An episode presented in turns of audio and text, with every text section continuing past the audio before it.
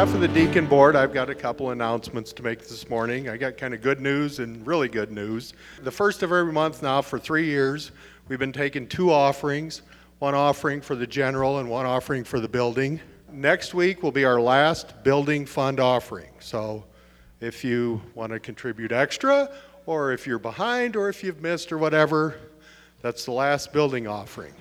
That's the good news. The really good news is that in a month or two, we should be in a position to pay off the mortgage. So we will owe no money. So, that's all I had. Thanks, Vance. Sorry, he just makes me laugh. I love him. I want to pray for us. Um, and today we are going to take two offerings because our second one is what Mark reported on last week for the missionaries that we support. So let's just pray together. Uh, God, we love you, and we just love to be in your presence.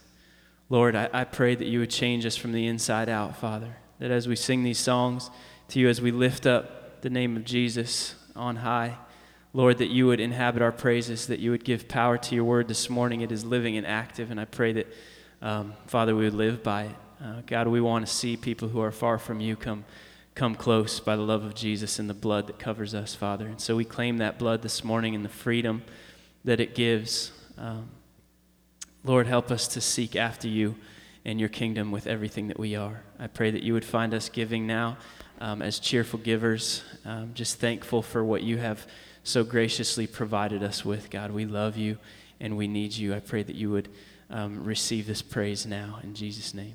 Amen.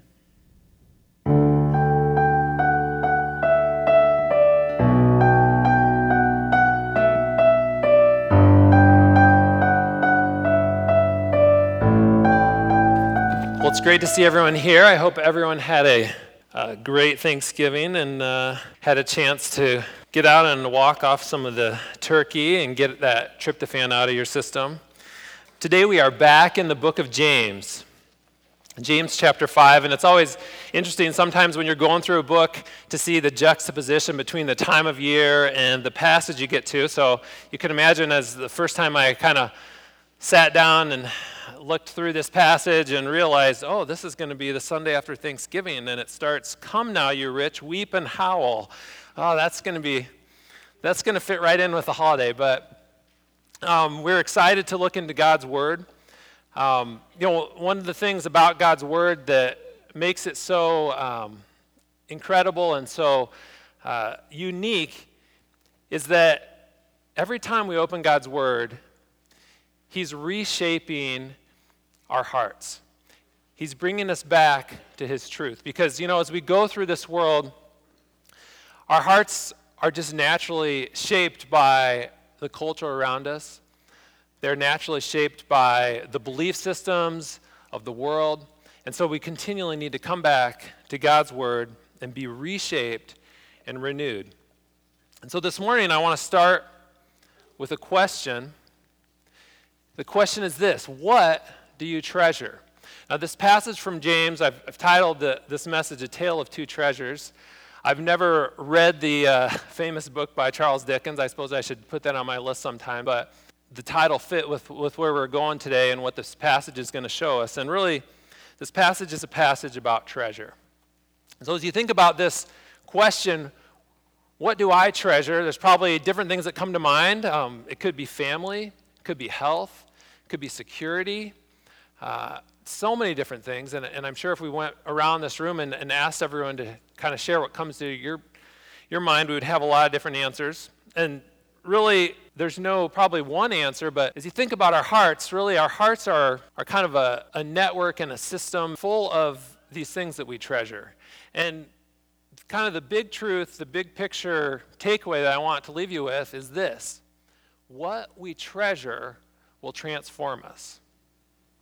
So the things that we value, the things that we hold dear, the things that we hold in our hearts and that, and that we put in that place of, of most importance are the things that are going to change us. Those are the things that are going to mold our actions, mold our character, and really affect the outcome of our life. And so as we as we go to, to James chapter five, we're going to look at the first eleven verses today. In this tale of two treasures, we're going to look at first a treasure that ruins, and secondly, a treasure that renews. So let's let's jump in. Let's read the first six verses to start. It goes like this. Come now, you rich, weep and howl for the miseries that are coming upon you. Your riches have rotted and your garments are moth-eaten. Your gold and silver have corroded, and their corrosion will be evidence against you and will eat your flesh like fire. You have laid up treasure in the last days. Behold, the wages of the laborers who mowed your fields, which you have kept back by fraud, are crying out against you. And the cries of the harvesters have reached the ears of the Lord of hosts. You have lived on the earth in luxury and self-indulgence. You have fattened your hearts in a day of slaughter. You have condemned and murdered the righteous person. He does not resist you. So again, these probably, you're not going to probably take any of these verses and write them down in an uh, encouraging card to someone. Uh, this is, these six verses are verses of judgment, and they really echo the kind of language that you would read as if you go back and, and read through like Old Testament prophets. Language of judgment and language of condemnation. And really, there is, uh, in this section is really a um, kind of a very detailed indictment um, of the rich and the powerful when James was writing this letter. And, you know, given that human nature is a constant, these These same kind of things we can see in our culture today. And really there are, I see five indictments against the rich in this section. Wasteful hoarding, eternity ignored, fraud's outcry, selfish indulgence, and courtroom corruption. And we'll just look at these quickly. The first, wasteful hoarding, you see it in verse two. It says, your riches have rotted and your garments are moth-eaten. Your gold and silver have corroded. So back in the in, in the time when James was writing, in the first century Israel, there were really probably three main sources of wealth that you could look at. The first would be grain. I uh, think of the, the parable that Jesus told of the rich man who had filled his barns with, with food. And if you if you were rich and you had the ability to, to store your own grain, that's something that you would do, because it provides you a lot of security if there was ever a time of famine. And you see, he says, your, your riches have rotted. That's, you know, this idea that someone that has stored up so much food that they can't possibly eat it. They can't possibly use it. To the point where it has begun to rot and become useless to anyone. And then he says, your garments are moth-eaten. Another source of, of wealth would be clothing. Now, if you were very rich, you could afford to have expensive clothes. You could afford to uh, really spend a lot of time and, and energy and effort on your clothes. And I don't think he's talking about the Black Friday specials. I think you're talking about uh, rich robes, rich uh, material that was just so far out of reach for, for the ordinary person. And this idea that someone has so many clothes that they can't even wear them all, Uh, because the moths are coming and eating them and, you know, pulling out this garment. Oh, I haven't worn that in five years, you know.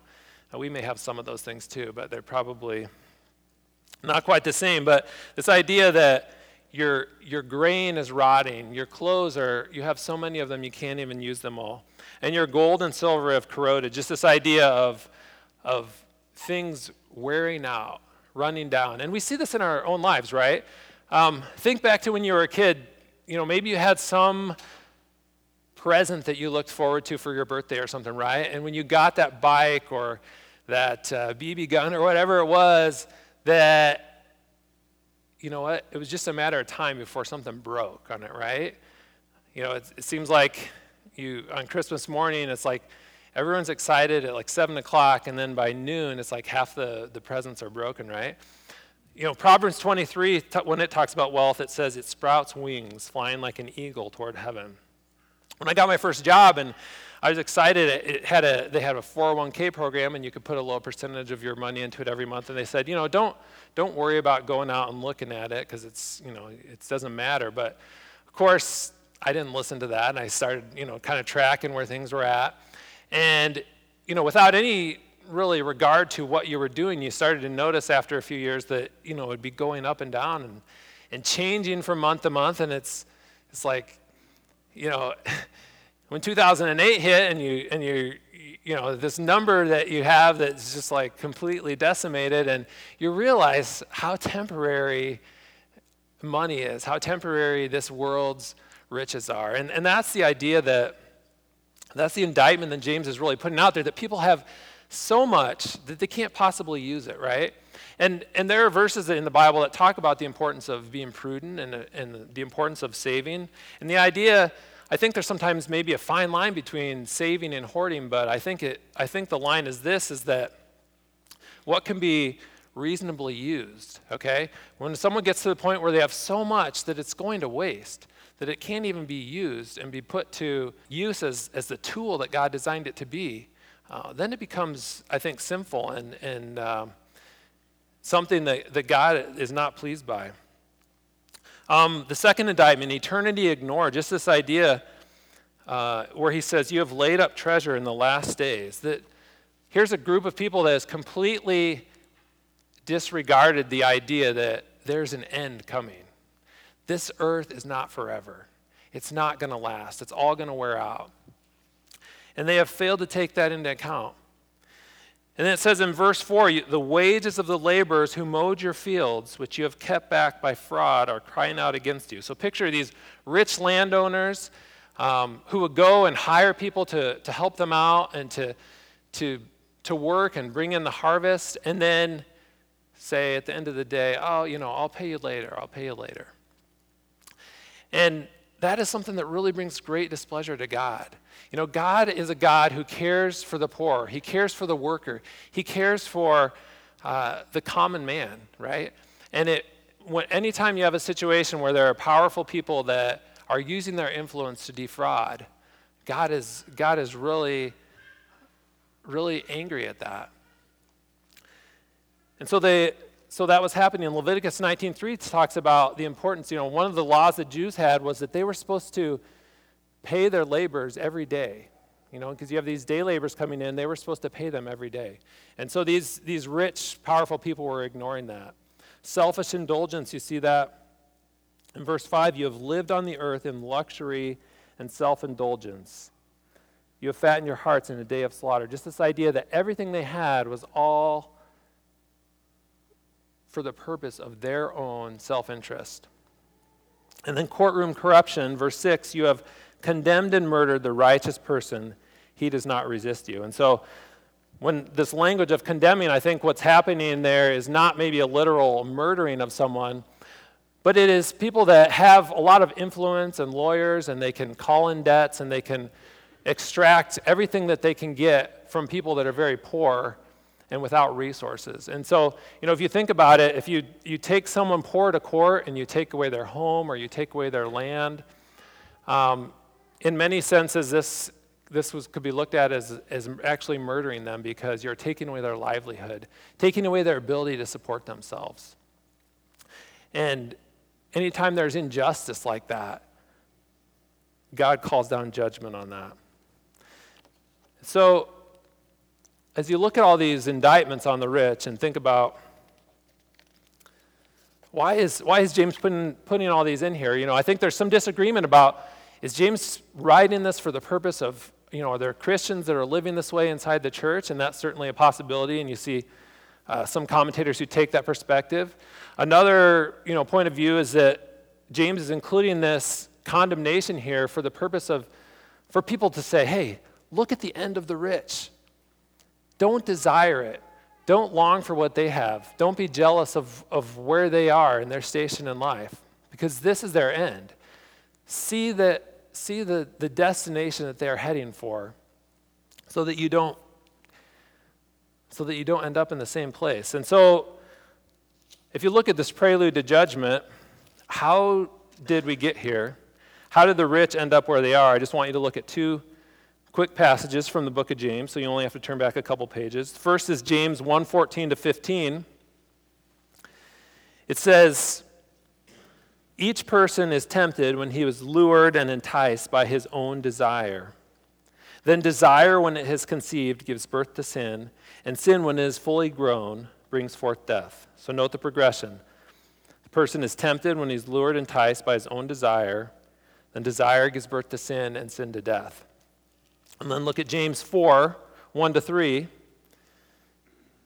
where it says, what causes quarrels and what causes fights among you? Is it not this, that your passions are at war within you? Again, look at this, this inner battle, this inner war, this heart condition. Verse two, it says, you desire and do not have, so you murder.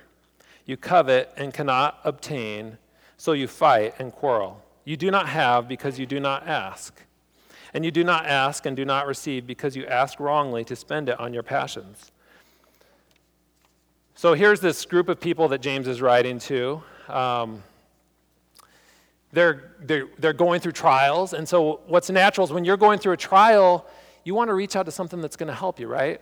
And, you know, the most natural thing for us in our kind of human condition is to say, boy, if I just had riches, if I just had more money, that would take care of this trial. That would take care of this, this hard thing that I'm going through. And what James is trying to show is that the desire, the coveting, the longing for these things,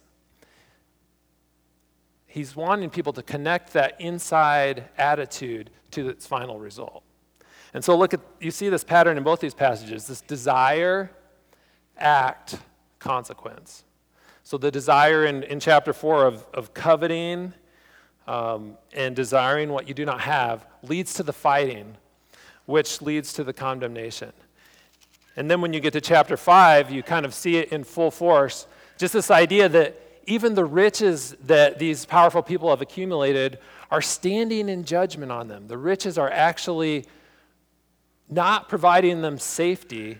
The riches are actually providing them with judgment.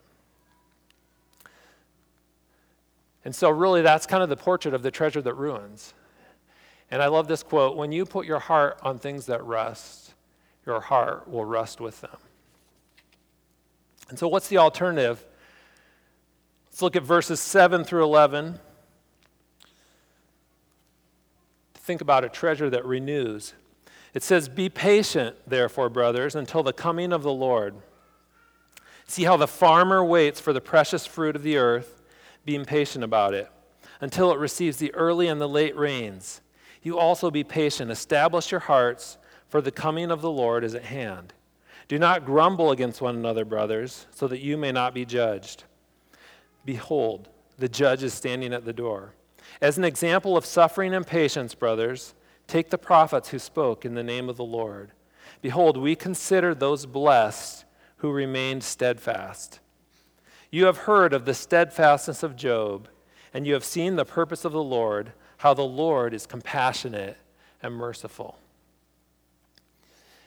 And so what James is saying is, you need to see clearly where the rich are headed. The unjust rich in their desire to use everything for themselves. You need to take that as a warning and pursue a better path. And this is what it looks like. It's prizing patience. It's remembering the return of the King. It's strengthening your hearts. It's saying goodbye to grumbling. And it's reflecting on forerunners. Prizing patience. It says it right away in verse seven, be patient, therefore, brothers, until the coming of the Lord. And he gives this illustration to kind of show what it looks like. What does patience look like? Well, it looks like a farmer. It says, see how the farmer waits for the precious fruit of the earth, being patient about it, until it receives the early and the late rains. You know, once the farmer's put down his seed into the ground, uh, there's very little that he can do. Now, there are there are tasks that he's about, you know, weeding and watering sometimes and providing, you know, whatever he can do, putting fertilizer on. But really, no matter what, no matter what you do, you know, you, you can't make that harvest get there any quicker. So all the farmer can do is wait. But he knows. He knows that that harvest is coming, right? So he waits for it patiently. And that's the same thing for us. You know, if we know that there is a kingdom coming that cannot be shaken, and we need to wait for it like the farmer and say, you know what? By my actions, I'm putting down seeds of righteousness that are going to be harvested harvested into a harvest of righteousness, because that's what it says at the end of chapter three. It says, a harvest of righteousness is sown in peace by those who make peace. And so what kind of seeds are we putting down? What kind of things are we planting that we can be patient for? And remembering the return of the king. You know, the, the treasurer was mentioned earlier in the book of James, and it's it really comes from, from James chapter two, where he said, listen, my beloved brothers, has not God chosen those who are poor in the world to be rich in faith and heirs of the kingdom, which he has promised to those who love him? You know, there's a kingdom coming. There's a king that is bringing a new reign, a new system. And while we wait for that, we recognize that, hey, once the king comes, everything changes. Today's currency does not matter in that kingdom. One of my favorite illustrations about this is from uh, the book, The Treasure Principle by Randy Alcorn. And he talks about, he wants you to imagine the scenario that you are alive during the Civil War and that you are maybe someone who is from the North, but you are stuck living in the South. And so during this time of uh, war, um, as it's getting closer to the end of the war, perhaps you can see the end coming. You know, you know what? Another couple years, the North is going to win. And so you're sitting there with this Confederate money, right? You can't take that money. You can't spend it in the North. It's useless there. But you know a change is coming. And so wouldn't it be silly to just say, I'm going to accumulate as much Confederate money as I can, if you know that in a couple years that money is useless? It's not going to do you any good when the South has fallen. And that's the same situation we live in now, right? All the wealth, all the riches, all the money that we can acquire is just Confederate money. It's got an expiration date. And so what does he say to do? What else? He says, strengthen your hearts. Verse eight, he says, be patient, establish your hearts, for the coming of the Lord is at hand. You know, this word establish is the idea of really putting something, nailing it down, making it firm, reinforcing it, building a foundation. Because we don't want to have hearts that are constantly jumping around, right? From, from priority to priority, from treasure to treasure. We want hearts that are going to be firm and steadfast. Hearts that, that know where their hope is laid. And so he says, establish your hearts, strengthen your hearts. And so if we know that something better is coming, you know, we want to get rid of things like grumbling and fighting and this, you know, this attitude that looks at today as all that matters. And so what he says, he says, look, in verse ten, as an example of suffering and patience, take the prophets who spoke in the name of the Lord. We consider those blessed who remain steadfast. You've heard of the steadfastness of Job, and you have seen the purpose of the Lord, how the Lord is compassionate and merciful. Look at those people that came before. Look at all those prophets. Did they see the day arrive where Jesus was born? No, but they prophesied for it. And they lived their entire life under the knowledge, under the conviction that the Messiah is coming. And as James sits there and writes, he says, you know what? They're vindicated. All the sacrifice, all the things they gave up, all the persecution that they endured from unrighteous kings is all for nothing now because the Messiah has come. And they were used to usher in usher in that, uh, that change. You know, Randy Alcorn also says, you can't take it with you, but you can send it on ahead. And so that's this idea of this, of this seven through eleven is that we are pursuing better treasure, all right? In spite of the trials, we continue to pursue better treasure. And if you think of this kind of idea of this inward treasures working themselves out into our actions and into a final consequence, you know, you think as we pursue a treasure that renews, what are those things that, what are those heart attitudes that we want to foster? And that, and they're these, they're patience, their joy, their peace, their wisdom. These are all the things that James has been reminding us about in this whole book. You know, pursue wisdom, ask for it. Remember that every good and perfect gift comes from above. It doesn't come from down here. And if those are the things that we pursue as treasures in our hearts and act on them, you know, James one twelve shows us where, where the destination is. It says, "Blessed is the man who remains steadfast," it's another word for patient, "under trial, for when he has stood the test, he will receive the crown of life, which God has promised to those who love him." Harvest of righteousness, a crown of life. These are the things that, they don't seem real to us, right? Because we're, we're not living with them day to day. It's like, oh, that seems like a nice sentiment. And this is why we come back to God's word over and over again, because we are so prone to forget. We're so prone to just live for the day, to forget that a better kingdom is coming, right? And so this is why we continue to say, God, reshape me, reform me by your word. Help me to see the priorities that matter for eternity. And we go back to this question, you know, what do I treasure? And how am I being transformed by that treasure? And before we take the bread, uh, I want it, I want you to look at... Uh,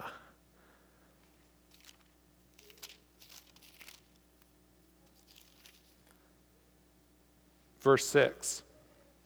Chapter five, verse six says, "You have condemned and murdered the righteous person. He does not resist you." Now that verse kind of throws you for a loop. It's like, who is he talking about there?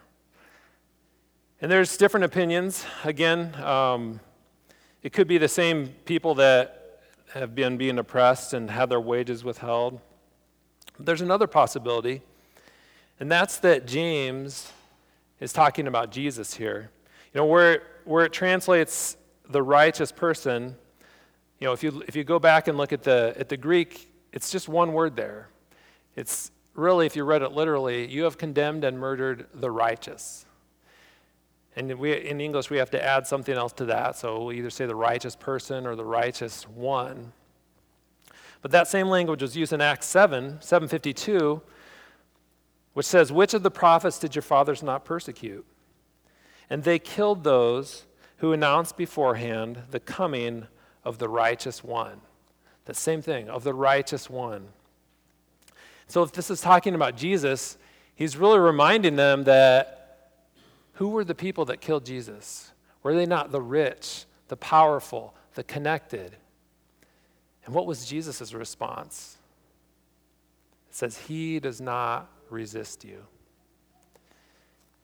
You know, in order for us to be translated into a better kingdom, a lasting kingdom, the king from that better kingdom, the king who had everything, every lasting riches, every highest honor and glory that could never be taken away, he had to give that up.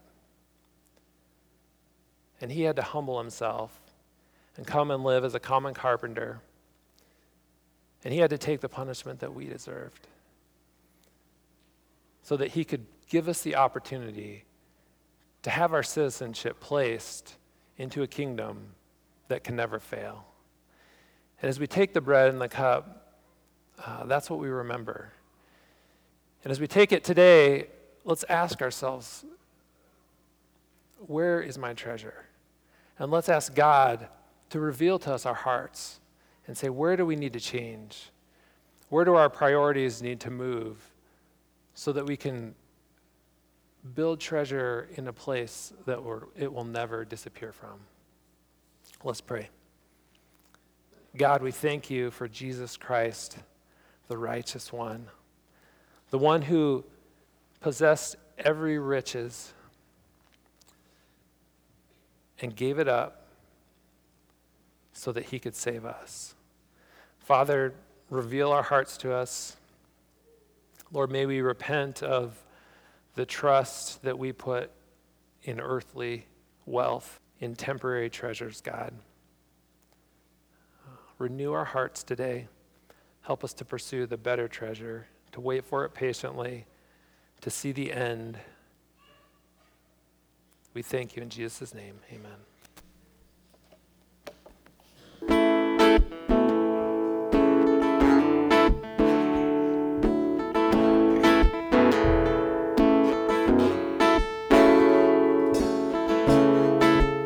song has the line, "You traded heaven to have me again."